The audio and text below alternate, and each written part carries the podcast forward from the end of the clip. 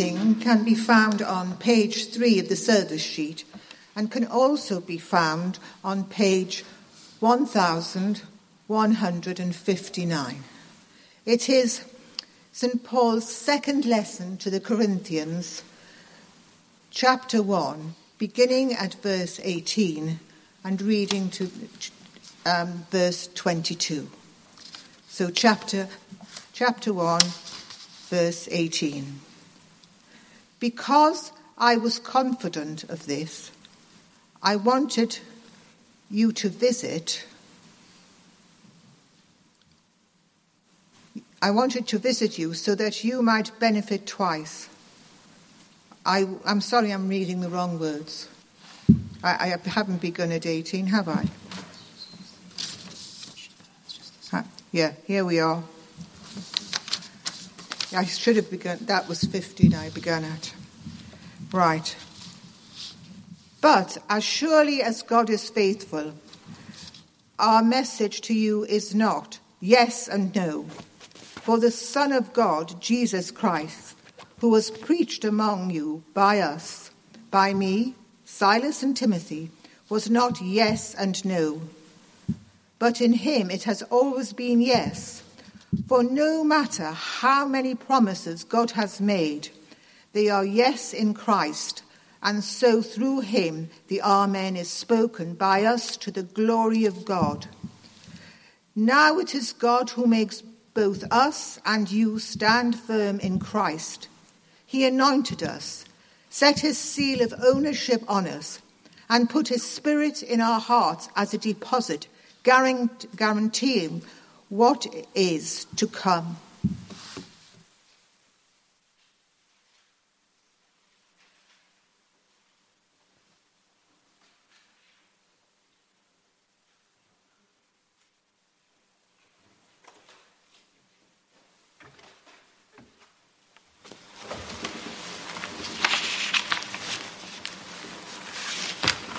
Well, thank you very much, Val, for reading to us.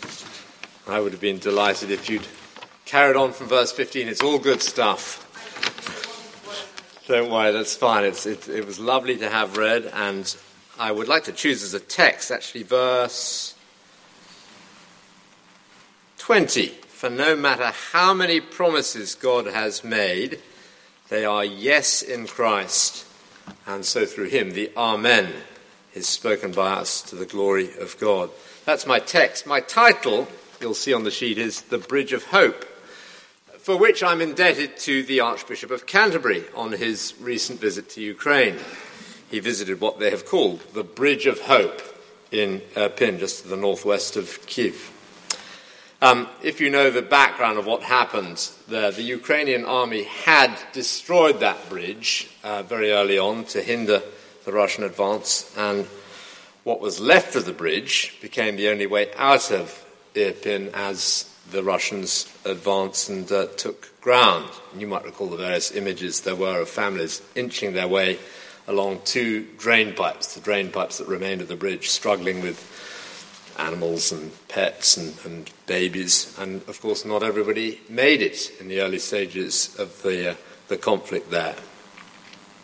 There still are, are poignant reminders of the fatalities that happened as people escaped alongside the twisted metal of the bridge. But the bridge of death has been joined by a bridge of hope because when the Russian army was pushed back from Kiev, a single train line was put in on a new bridge that just linked Irpin and Kiev, I think it is. So you've got the twisted metal there um, as a sort of visible reminder of all the terrible things that had happened, but this new bridge of hope that exists, and uh, they're, they're, thrilled to have a working train line yeah, linking the capital to points uh, north from there. Now, I've always loved the description of Jesus Christ as a bridge of hope for us, but it's striking to me that the two images of a bridge of death and a bridge of hope are fused in Jesus Christ. He came into our world the first Christmas as the God man, a bridge that spans the divide between God and humanity and As fully God and fully human, a bridge that reached both ends.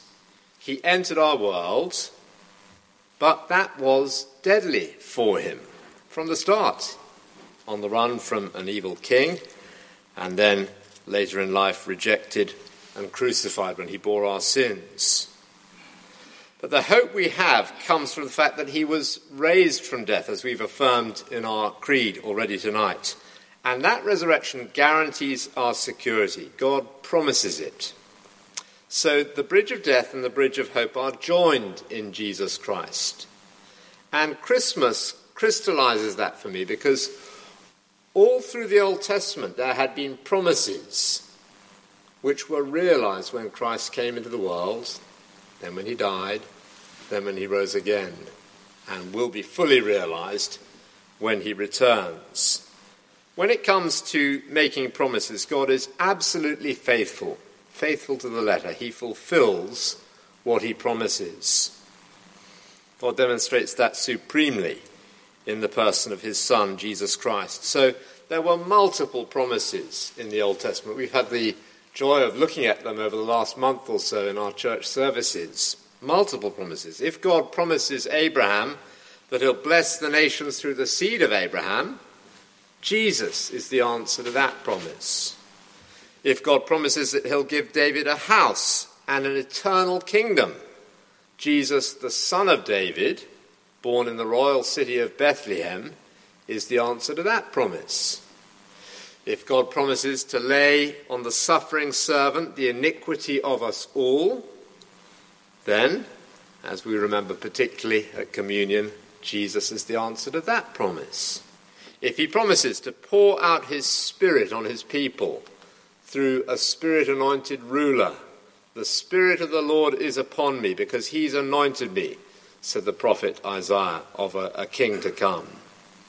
Then Jesus is absolutely right to say, as he did in Nazareth, Today this prophecy has been fulfilled in me.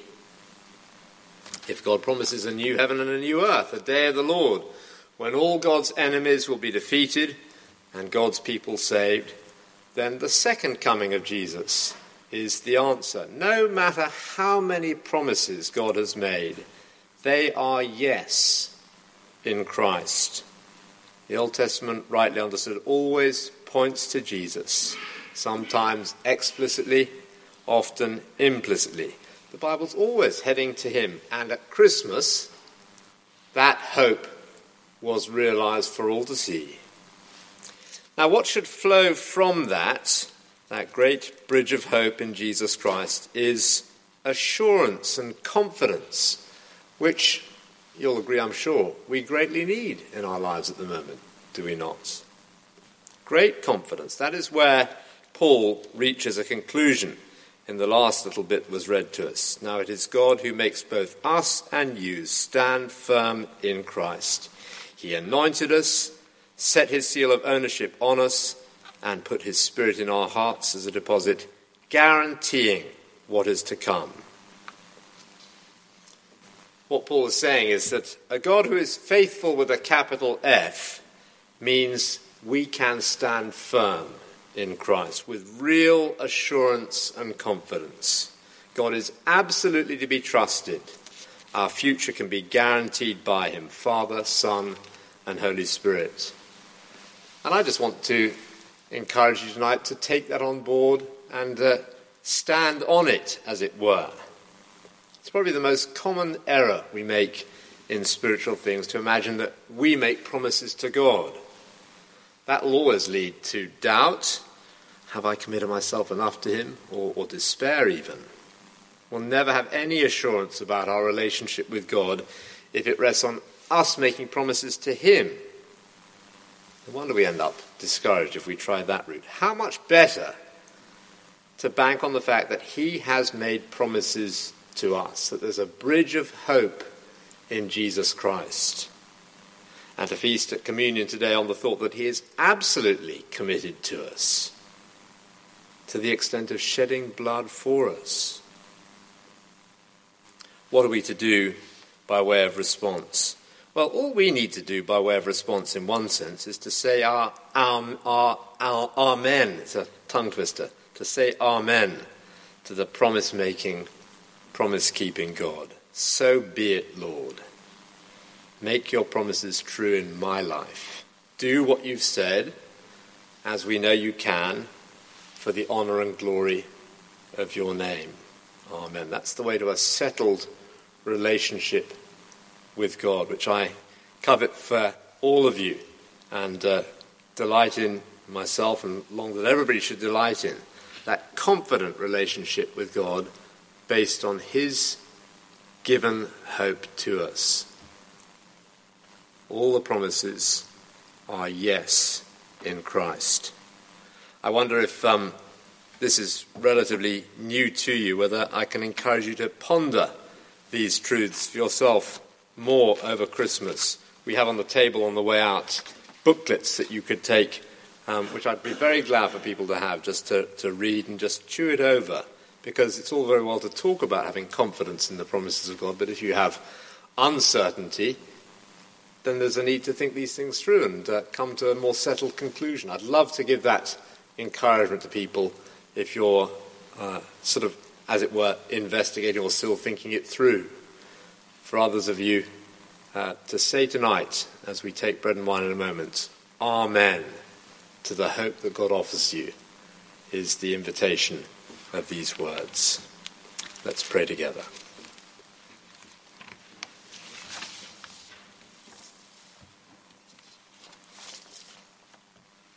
We thank you, Heavenly Father, that the death of the Lord Jesus is our great hope.